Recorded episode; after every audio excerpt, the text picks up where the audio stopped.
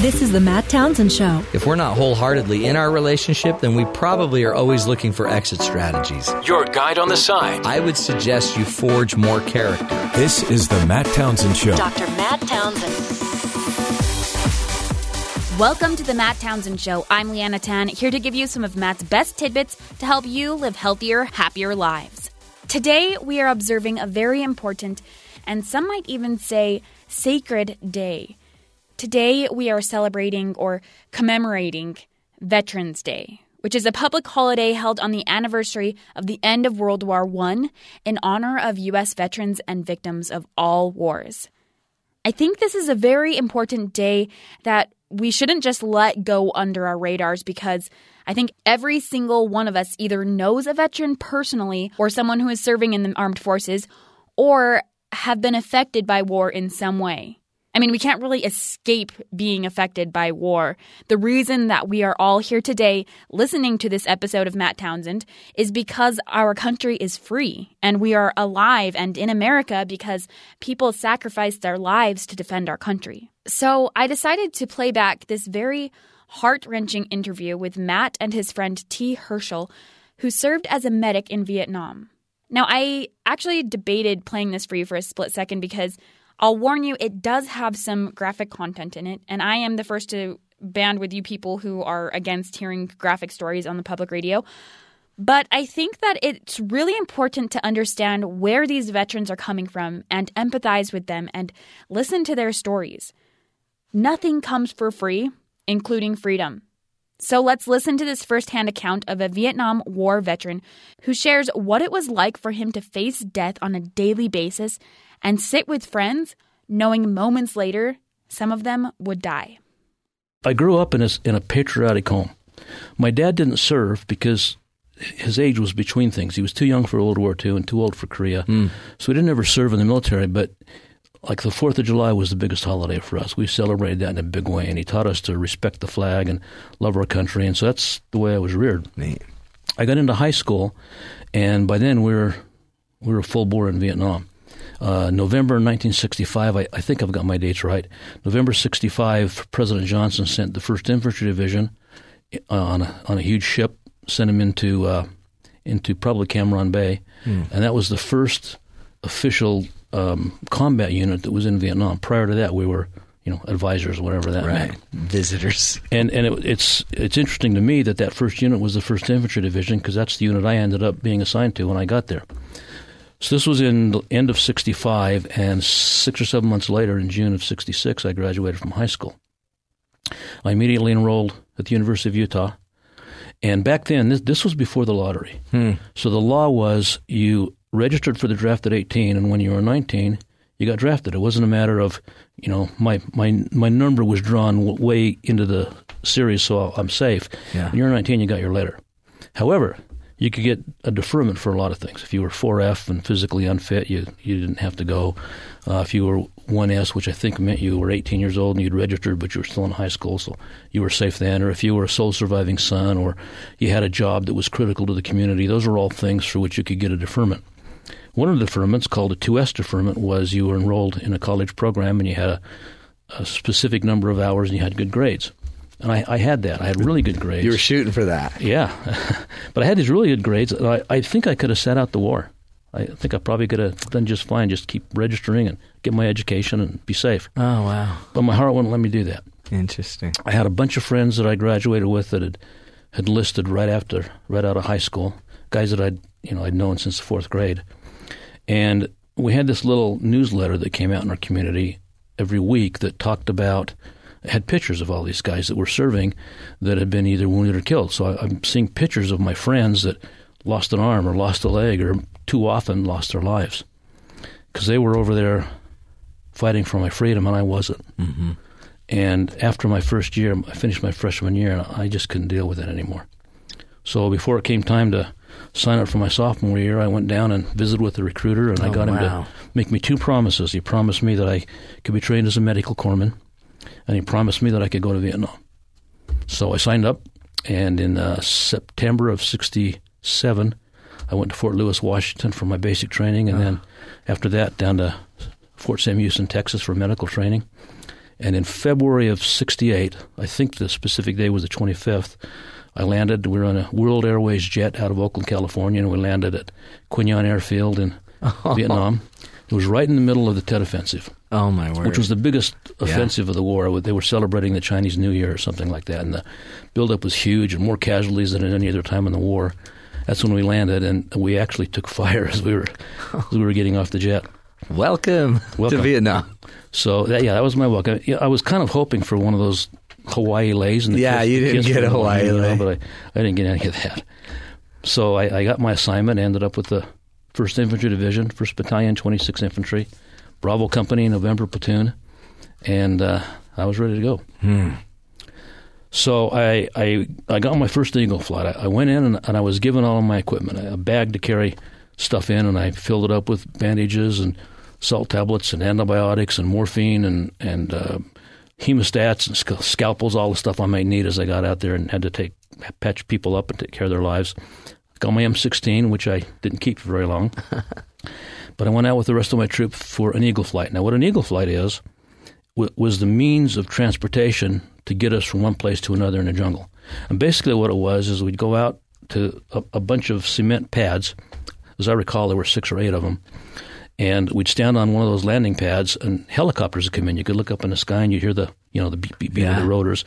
See these helicopters coming in, and a Huey would come down and hover about a foot off the ground, and four or five of us would jump in it. It'd take off, and then the next one would come in, and four or five people would jump in it. And that's how we got to where we were going. I was on this this Huey with four other guys, five of us, plus the pilot, the crew chief, and the door gunner.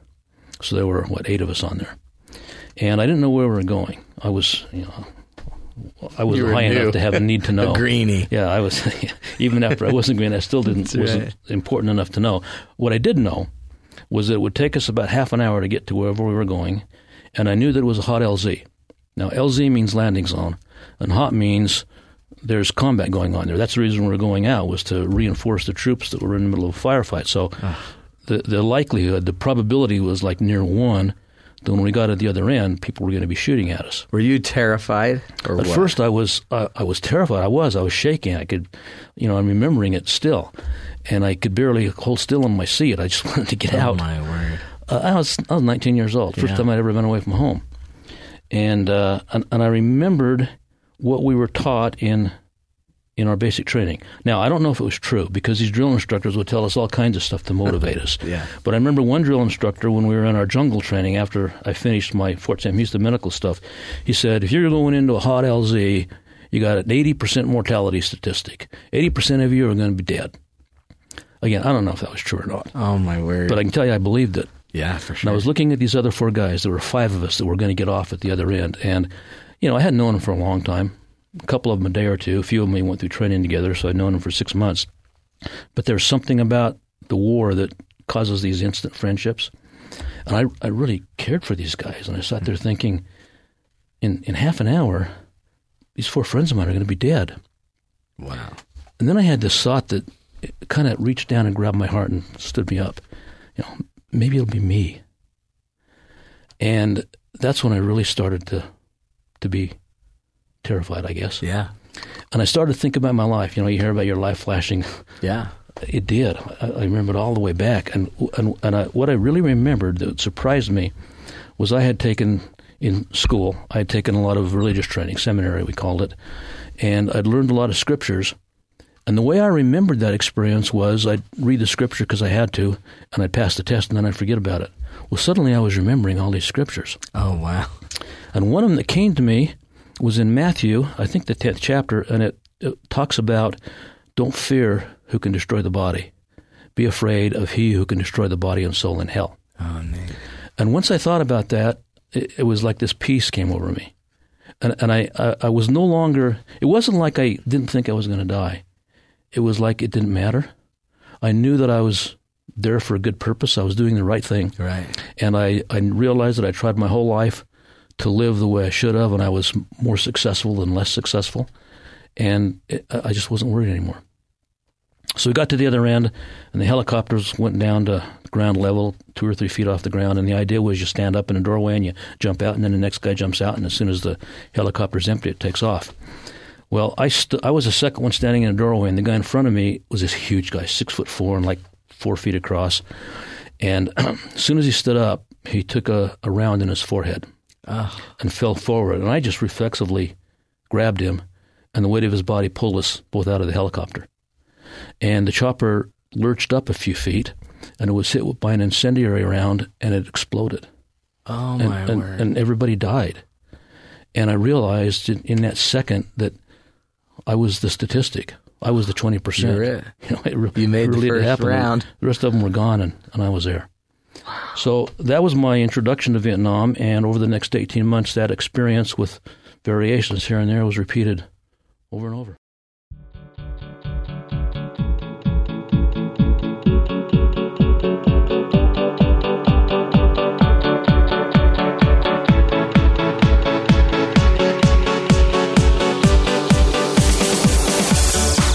Welcome back. I'm Leanna Tan. This is the Matt Townsend Show. In honor of Veterans Day, we are listening to a first hand account of a man who served in the Vietnam War. He just told us in the last segment what it was like to enter the war as an 18 year old boy and to be expected to go heal the wounded and hold the dying. I thought it was very impacting when he talked about sitting with his friends that he'd met in training in this helicopter and then realizing as they were traveling together that some of them might die within the next half hour or so, and they didn't know who, if any, of them would survive. And we left off with T. Herschel talking about how he was getting out of that helicopter for the first time with his friends, and the guy in front of him immediately was shot in the head. So he grabbed him, and the weight of his buddy's body pulled both of them out of the helicopter. And he looked up and watched as a helicopter exploded right there, and everyone left inside died. Man, hearing these stories suddenly puts everything into perspective, doesn't it? I'm just thinking about all of these tiny, petty things that I've been complaining about all day. And then just hearing these stories, it makes me feel just a little bit more grateful for the small things and grateful to be alive. Well, we are going to continue listening to this interview with T. Herschel as he gives us a little more perspective on the realities of war. And I do want to warn you, some of the stuff he talks about is pretty graphic and may be disturbing, but he is sharing with us just a fraction of the sacrifice armed service volunteers give every day. Now, I had an M16 when I first got there. And after about a week, I think, I, I killed somebody. And I, I still, I remember it. I remember it in slow motion. Mm-hmm. And, and he, I was behind him, and I shot off. I saw the back of his head come off, and he was a kid, mm. a little boy, you know, maybe 15. And he, I knew he's got a mom and dad at home, and, and brothers and sisters that look up to him, and they'll never see him again. And it's because of me. And it, it, it tore me to pieces. I, I'm still emotional 44 years later. So uh, I, I got rid of my M16 because medics didn't have to carry them, and that allowed me to carry twice as much in terms of medical Yeah. stuff. So for the rest of the time, I did what you just said. I, I, I hang, hang out with the boys. I didn't need a gun because they protected me. Yeah. And when somebody was wounded, I'd stop and I'd patch them up and call in the dust off helicopters to take them back to the hospital and move on to the next one. Oh my word. Well, and what a move to give up your gun. I mean, I guess it it was for you, wasn't it? It's just easier to. It might be easier to die than to Uh, have I had- to take another one. I had no trouble at all giving up that weapon. Yeah. I mean, I bet it was just peace. And I, and, and I'll tell you, I when I took that life, it, it happened. That happened twice. The the second time was, was with a knife, but I'll I'll probably talk about that because it had an impact on on my life and the way I thought. But when I took that life, the, the feelings that I had were overwhelming, and and I couldn't believe that I, I did that. I didn't feel guilty because of the circumstances, but I was appalled at what human beings do to each other. And what really bothered me even more than that was the dehumanizing effect that the war had on so many people, friends of mine that were great guys in every respect, except that killing didn't bother them. As a matter of fact, they were proud of it. They keep a body count and they'd make little marks on the stock of their of their weapons to keep track of how many people they kill. And I I, I could not. I still can't fathom. Yeah. What is that? You know, I can't even shoot a deer anymore. So because we have we're sending all these men into war and women into war, and we don't we don't quite think of that, do we? We don't. We don't. And you know what so many people think of is they're the enemy, and, and they're right. You know, Yeah. They're the enemy, but why are they there? They're there for the same reason I was. They believe in a cause, they believe in their country, they have family, they love people, Yeah. they love their kids, they love their parents, they want to try and protect them. Mm-hmm. Whether or not their cause is right, that's for the other people to argue about. But he's just like me. And yeah. It was either him or me, but and I'm and I'm glad it ended up to be him. But another part of me is very, very sad. Oh, there's a cost, isn't there? There's a very a very profound cost. and it doesn't go away. That's what that's true. That's what we're seeing is is they're all coming back with PTSD and Yeah, that's right. post traumatic stress disorder. I mean, it's it's you made it through. I mean, that, that, there's day one, and then you gave your gun up. How soon? A week later? About a week later, you're giving your gun up. Yeah. So within a week, you're already having to take a life. That's right. And about three days after that, I received my first wound. Oh my word! And this was a really interesting one because I don't know if it was a bullet or, or a piece of shrapnel because we never found it, but it came in the front of my helmet, and it came on an angle so it was deflected. And, and this was just a remarkable thing. It's impossible for this to have happened, but it did. It it penetrated my skin, but it didn't penetrate the skull, and it was deflected and went all the way around the left side of my head and came out the back and came out through the helmet. So if you took the helmet, you saw a hole in the front and a hole in the back. Holy cow! So You it's thought, like you oh. should have had a, a thought, man, this guy, this guy bought the farm, but the fact was, I didn't even take out a lease on the farm. I, I had a terrible migraine for a few days, and some bleeding that I treated myself. And on the left side of my head, my hair all fell out, and it took you know a few weeks for it to grow back. But that was it. I mean, Wow. so that was the first wound that I received. So you're and and that was three days in. It, it was about eight, eight days in. It was three days days after After the- I get, turned in my weapon. Oh my word! Yeah. Incredible. Um, so then there was an, uh, the, the second time I was wounded, and this was this was a long time later. I, I, maybe it was the last time I was wounded. I was wounded three times. This was probably the third time because it was months, months later. Um, I was we were in a firefight, and I stopped and was kneeling down, taking care of our wounded. And it, this it wasn't like the movies you see of World War II where there's a definite front. We were in the jungle. Yeah, you were know, and I might be here, and there's some enemy over there, and on the other side of them is some more of our guys. We're just all mixing it up together. So I was on my knees treating this wounded GI, and I, I heard the bush crack behind me, and I turned around, and I saw a VC, a Viet Cong, and he had his rifle, and he was running at me. It turned out the rifle was a little sawed-off 410 gauge shotgun oh my word! and I grabbed the barrel of it to pull it away from him. And I, in the process of doing that, I pulled the barrel down into my thigh, and it went off.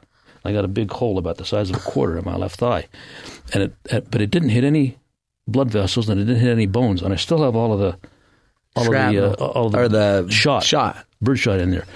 And every time I have my knees X-rayed, you know, They're like, look at your leg. I have to explain what happened. Holy cow! So anyway, I threw the weapon away, and he came at me with a knife, and it was it was a long knife.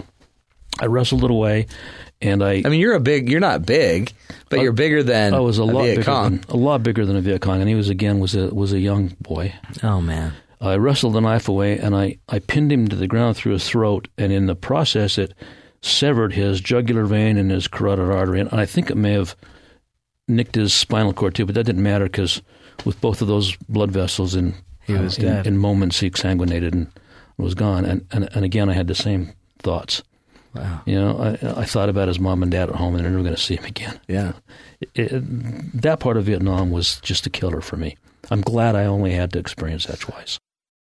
We're talking to uh, a friend of mine, Terry Herschel, who was a medic during the Vietnam War. He shared with me the pain he felt when a close friend was killed and how or even if a soldier can say goodbye. In the moment, you don't. You just don't have a chance. There's just too much, too much happening, too much going on. And people have often asked me, "Were you, were you afraid?" And the answer that I can say is not because of any bravery on my part. I, I was never afraid when we were in a firefight. You had a job to do, and you did it. You were busy. You you just went about the tasks that had to be done, and you did them. Leading up to it in anticipation, or thinking about it afterwards, Yeah. there was plenty of time to be afraid, and I was a lot. yeah. And in answer to your question, after the firefight was over, after we'd sent what was left of his body back, um, I had time to think about it. And again, it's been 44 years, but I believe I remember weeping, uh, thinking about, about him, and, and even more than that, thinking about his bride that he'd married, I, I think, a week before he came, and, and he was gone now. and that, that was very heart wrenching for me. We don't get it, do we? We yeah, it's, We don't get what you've all been through. It's true. Powerful. Uh, a few years later, a few years ago, I, I went to uh, Washington to the Vietnam Wall, which was a, a profoundly moving experience I for me. And and I went and I looked up all of the guys that I knew that I had fought with, Yeah. and many of whom had died in my arms. Yeah. And I took I took uh, what do you call them? Like oh, like the rubbings, rubbings. of their names. Yeah. I've, I've got those in a scrapbook somewhere. But I, I, I specifically looked up Stephen. Was it? It seems like medic is a. a it's like a chaplain almost. It's kind of an honorable. I mean, you're there at a very private, personal time. They're battling to live, and I mean, I'm sure you're just saving their lives, but to know that they're dying in your arms, what's that like? Um, What do you say? What do you do in that moment? you, you, I don't know. Just I, I, I don't know how to answer that. You, you just you just hold them and treat them and, and wipe their their brow off and, and wait for it for them to pass. that's an honor. I, I felt very honored to have that opportunity. You know, Yeah. they, they they called me Doc. A lot of them didn't even know my name. So You're just the redheaded and, dog, I, and I was glad because you know I didn't want people to call me Terry. right? But uh, it turns out that I didn't need the weapon because you know if I wanted a moment of privacy, too bad. I, I, I they wouldn't let me go anywhere without someone Right, they're gonna have to watch someone. me and take care of me, and, and I felt I felt honored by that. That's great. I was glad I had the opportunity to serve in that.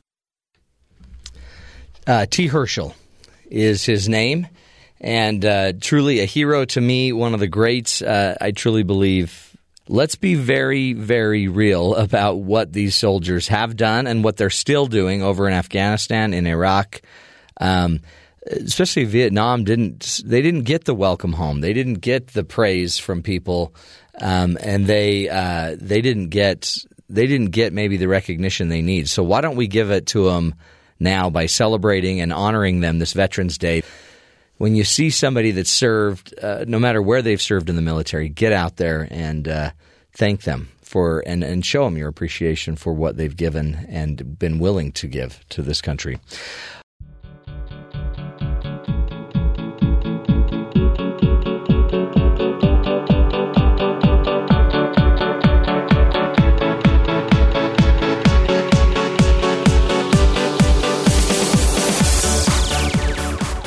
Thanks for sticking with us. I'm Leanna Tan, and this is The Matt Townsend Show.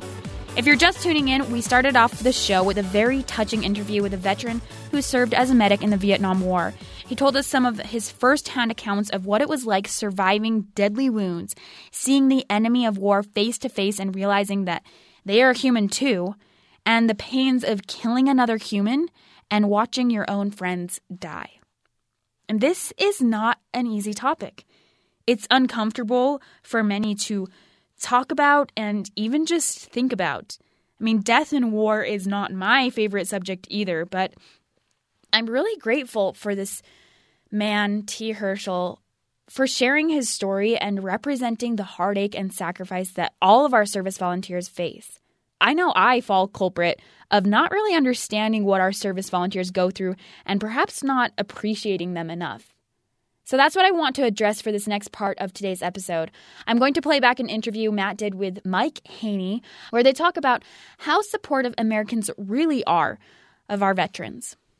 This is this is honestly to me a sacred topic, and I don't think we do it justice here. And I, I watched your uh, TED talk and was incredibly moved by just some of the basic questions that you ask. Do just as an expert who researches it, who studies it. How do you feel? What grade maybe would you give us as Americans on on on how supportive we are of our veterans? Well, that that's uh, first question put me right on the spot. You know, I, I would I would answer the question in two ways. I, I think at a um, at, at maybe a, a superficial level, I'd I'd I'd, I'd say we're in an A minus. Uh, but truth be told, um, you know, I think the extent to which Americans um, meaningfully and deeply are invested in the the post-service lives of our nation's veterans and their families, um, you know, I'd, I'd probably put that at a C. And and I say that because one of the things that we don't talk enough about, I think, today is that you know the fact that we've been at war for the better part of the last 15 years, um, and and that that those are wars that have been largely fought by um, of an all-volunteer military, and and this is something new in our history. Um, this this conflict is the first conflict that the bo- the burden has been shouldered by um, a, a military force of volunteers, and that naturally disconnects the costs and consequences of war from the majority of our citizens, and um, it, it's not it's not necessarily a function of of um, some intentional decision on on the part of um, those who aren't military connected, but it does create um, a dimension of of social isolation and social disconnectedness from uh, among those who have served when they come home. Mm. So, so because I think a lot of people, and I'm sure you think have thought this that at some point that you know, boy, it's good because these are people that want to be in the military. This is their passion, their love. They go after it, they chase it.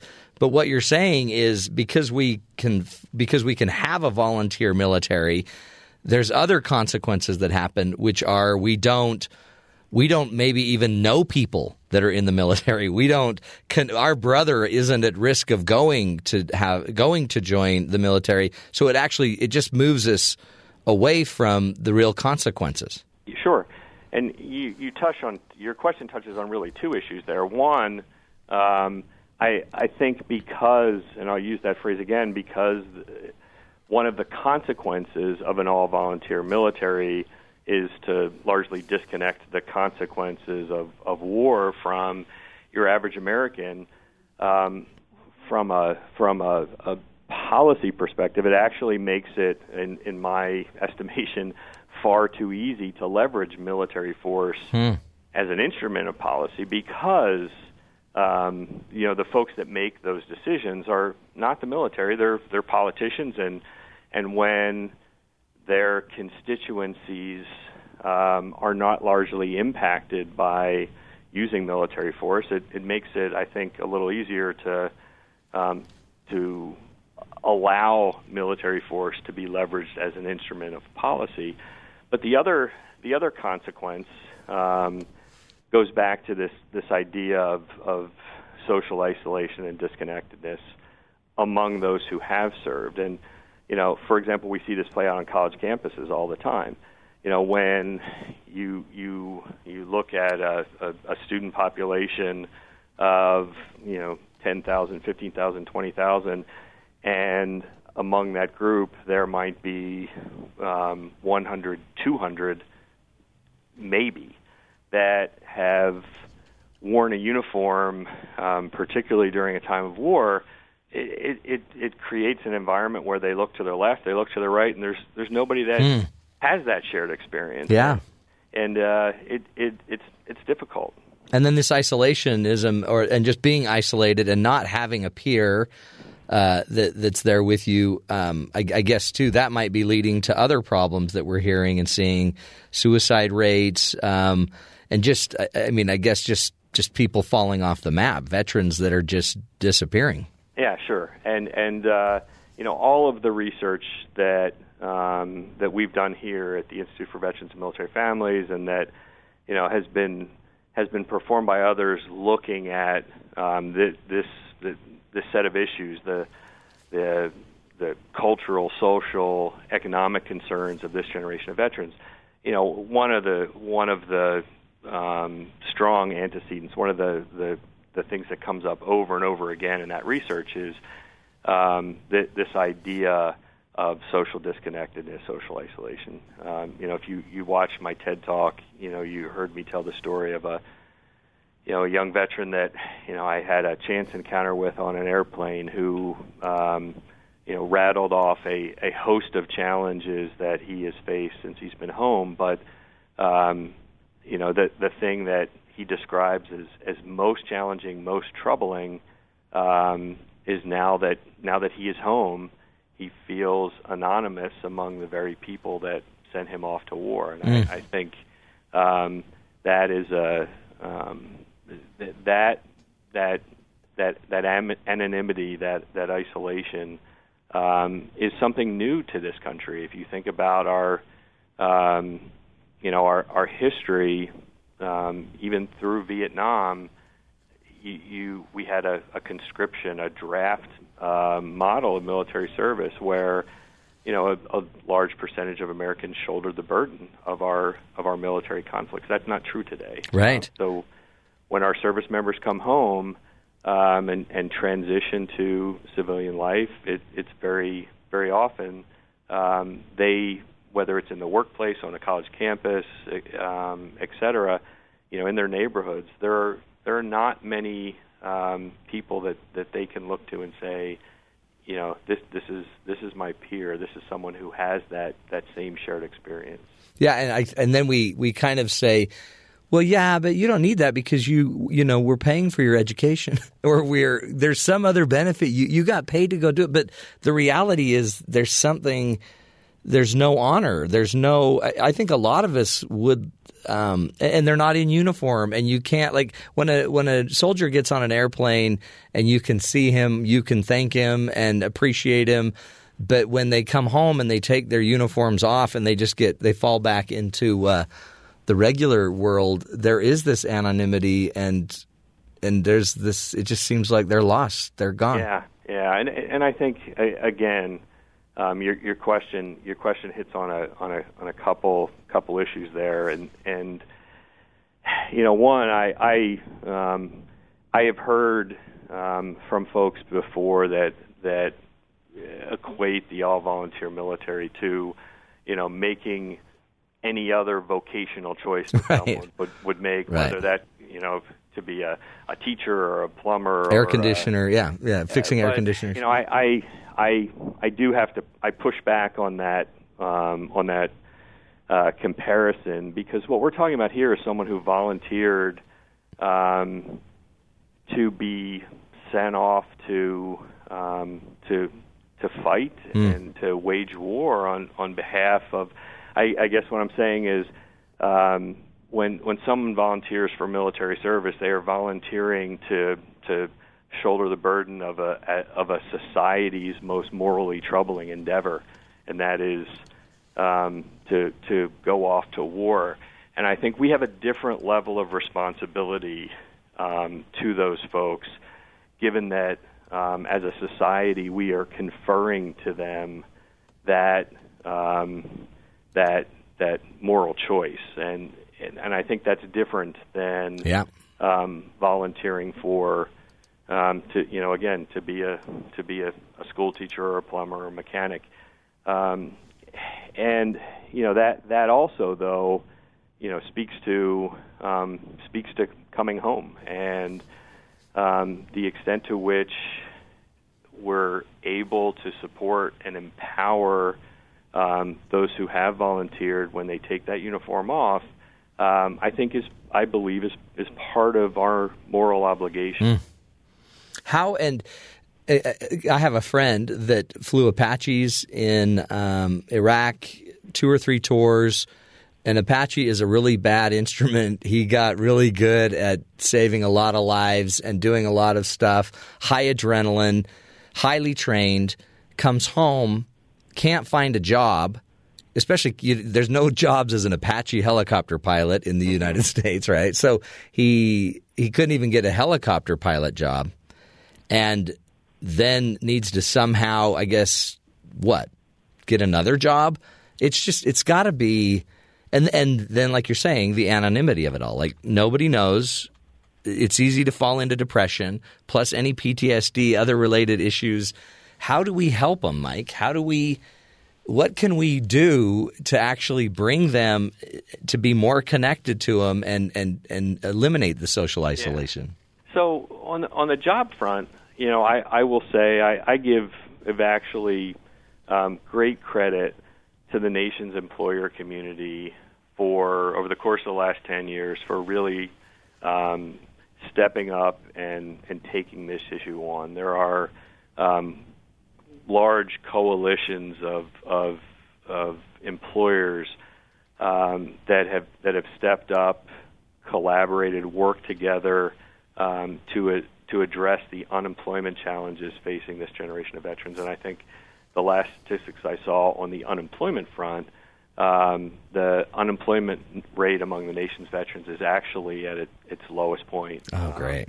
Yeah. In the last 15 years. As a matter of fact, I think it's lower than the unemployment rate for all Americans, and that um, for for folks who have not followed that challenge, you know, I, I can say seven years ago the unemployment rate for this generation of veterans was over 20 percent. Oh wow! So it, it, there has been a real sea change on on the on the employment front. Um, but that's only, you know, as you mentioned, it's only part of the puzzle. Yeah. Um, you know, on the on the education side, I think this is where we have uh, an awful lot of work to do. You know, this generation of veterans, you know, probably about 70 percent. You talk about volunteering for service. Um, about 70 percent of of the post 9/11 generation of veterans who did volunteer for service indicate that they did so in large part for the opportunity to go to college. You know, the opportunity to leverage the the post 9/11 GI Bill to get an education after service. Um, here's where we have more work to do. If you look at, um, you know, the the extent to which traditional colleges and universities, and I'm I'm talking about um, you know, the traditional non nonprofit residency colleges and universities, the extent to which they're um, they have stepped up in the same way as the employer community has. I, I would argue they haven't. Um, if you if you look at the data, there are um, there there are only small pockets of, of post 9/11 veterans ten, attending you know the this nation's mm. best colleges and universities. Yeah. and it and it's not because they don't have the the, the credentials, the, credentials yeah. uh, the the work ethic to succeed there. It's because um, they don't largely uh, when you when you when you ask them the question, they don't feel like um, they'd be welcome there hmm. at those universities. They don't feel like they'd fit in, um, and and we have to change that. Uh, you know, I think uh, when you look back after World War II, um, you know, the the original GI Bill afforded the millions and millions of returning World War II veterans the opportunity to pursue an education, and really it was that that that opportunity that that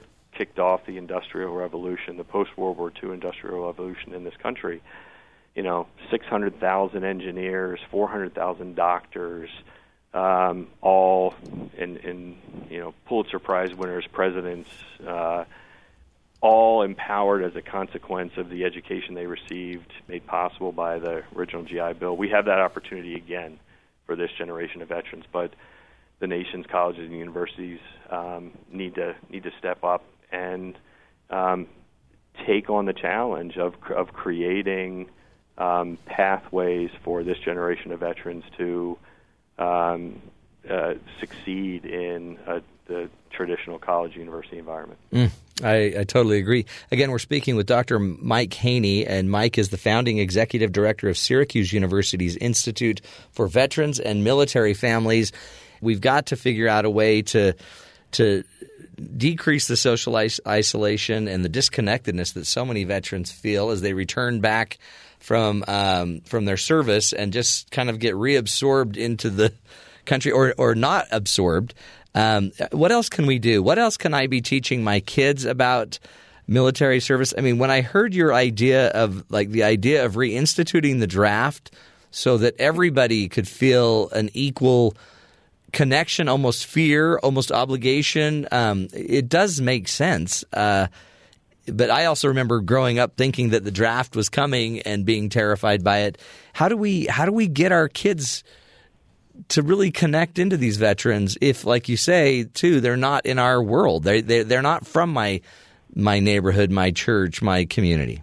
Well, you know that that's um, but they're out there somewhere. They are, I, yeah. I think the answer to I think the answer to your question is um, you know, to go find them. And and there are ways in every community around the country. There are community um, community connected organizations that in in one part or another of what they do, um, they they serve veterans, and the extent to which you know um, families that are otherwise disconnected from this community um, can engage in those community organizations um, to to really get to know who our veterans are.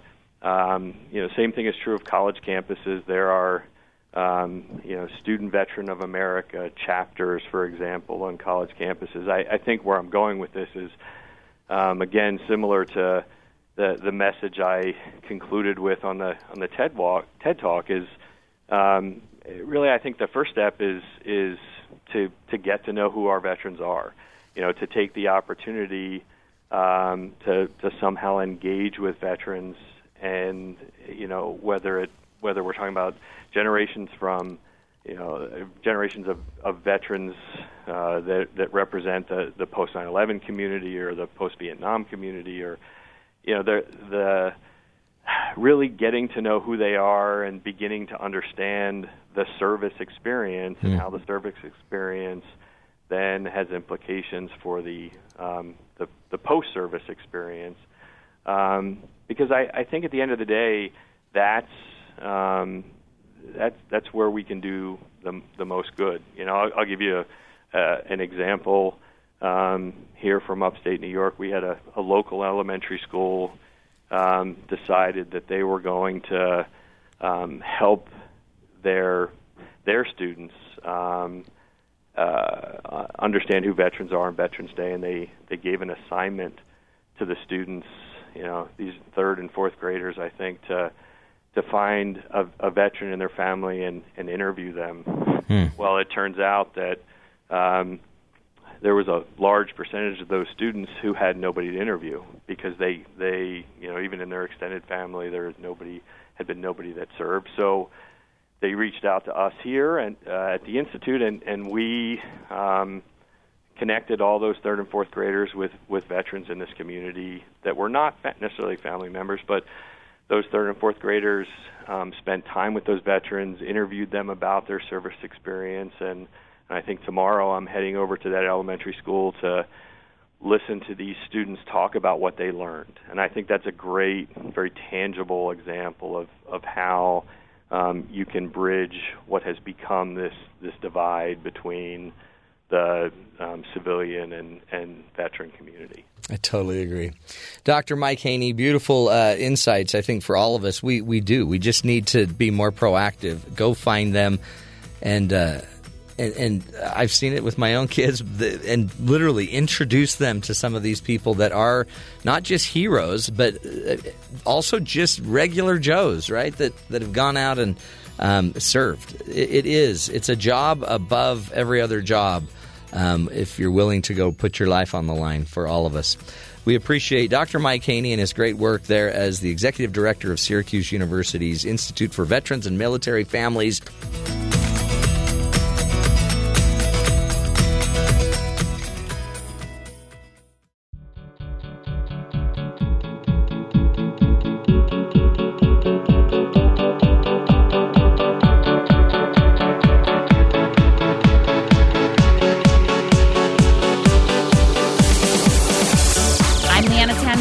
The rest of today's Matt Townsend episode. We are honoring Veterans Day today and started off the episode by hearing some firsthand accounts of war experiences from a Vietnam War medic. And then we just finished an interview with Mike Haynie discussing the support for American war vets, or the lack of it. And he said that Americans are very patriotic and we tend in many cases to support our service volunteers. But true support for our veterans and those who risk their lives and sacrifice their families for our country doesn't stop when they take their uniform off. It's not enough just to say thank you when somebody's suited up in their military gear and then completely disregard or forget about them when they need a job or they need a college education or they need to reintegrate into society and feel loved and accepted. He said one major problem war veterans face is social disconnect and isolation not having peers that really understand them or take the time to understand what they've been through. And then institutions and policies who don't really make room for these people to reintegrate into society. I thought it was pretty profound when Dr. Haynie brought up that when someone volunteers for war, they are shouldering society's most troubling endeavor. They are taking on a different level of responsibility so that we don't have to. and we have a moral obligation to them. We heard some really touching things today, and I just want to close off today's episode with a few final thoughts from Matt about truly appreciating our veterans and feeling empathy for them. You know, okay, so when somebody says to you that they're going to, that they think that you should reinstate the draft, and you're a parent, you're a father, you're a mother, what goes through your mind? Does it terrify you? Ah! yeah. It probably should, right? I mean, it's a scary, scary idea. But if if there was a draft and um, you know somebody in every one of your uh, close friend groups, one 18, 19 year old boy or girl would uh, be enlisted, or three, let's say, out of all of your kids' friends were enlisted into the military, or if everybody had to serve for uh, you know three months or go to a basic training and then a draft or whatever, um, how would that alter your thoughts about military service. If if one of your you know when your kids are graduating from high school and you hear, yeah, where are you going? Well, I'm going to go to this university. I'm going to this university. Um, I'm going on an LDS mission somewhere. And then one person says, yeah, I'm going to join the military. Do, what do you think about that choice? Do you think, oh, well, that's he could do. He really could do so much more than serve in the military, or do you actually? revere that choice. Everybody has an opinion, right? And I wonder if uh, one of the reasons why we don't seem to be maybe um, appreciating our veterans as much is because, like our guest said, it, they're not. It's not the military may not be part of your world anymore. You don't have to. You know that the military is for the guys that like guns, the people that just like guns, and kind of middle America people the the problem is um, the world is is not necessarily a safe place. We have a lot of politicians making a lot of big decisions, and um, they're probably being uh, made by a certain bias, pro military, against military. And think about the Democrats and Republicans, and how many of those people today are have served in the military. Fewer and fewer of our leaders have actually been in the military, and yet they're making the biggest decisions of the of our lives about military activity, going to war, threatening going to war, using military force. So one of the things that we can all do as human beings is and this is a unique gift I think to us as humans is we actually can project, we can we can actually understand, feel empathy, feel compassion. We can go and even learn more about experiences that we're not even familiar with and actually be influenced by those experiences. I watched Band of Brothers and it shook me to the core. And then I watched a similar documentary on what happened in the Pacific and it shook me even worse. To think about what these people were willing to do for our lives, and that wasn't even in it. Then I sat down with a veteran friend of mine. He's been on the radio show. We, in fact, we'll probably. Uh, I'm going to try to see if we can't play play some of his clips of his interview. And when I realized the sacrifices he made in Vietnam, it floors me. So I sit down with my kids and I'm doing everything I can to get in their head that sacrifice that people make.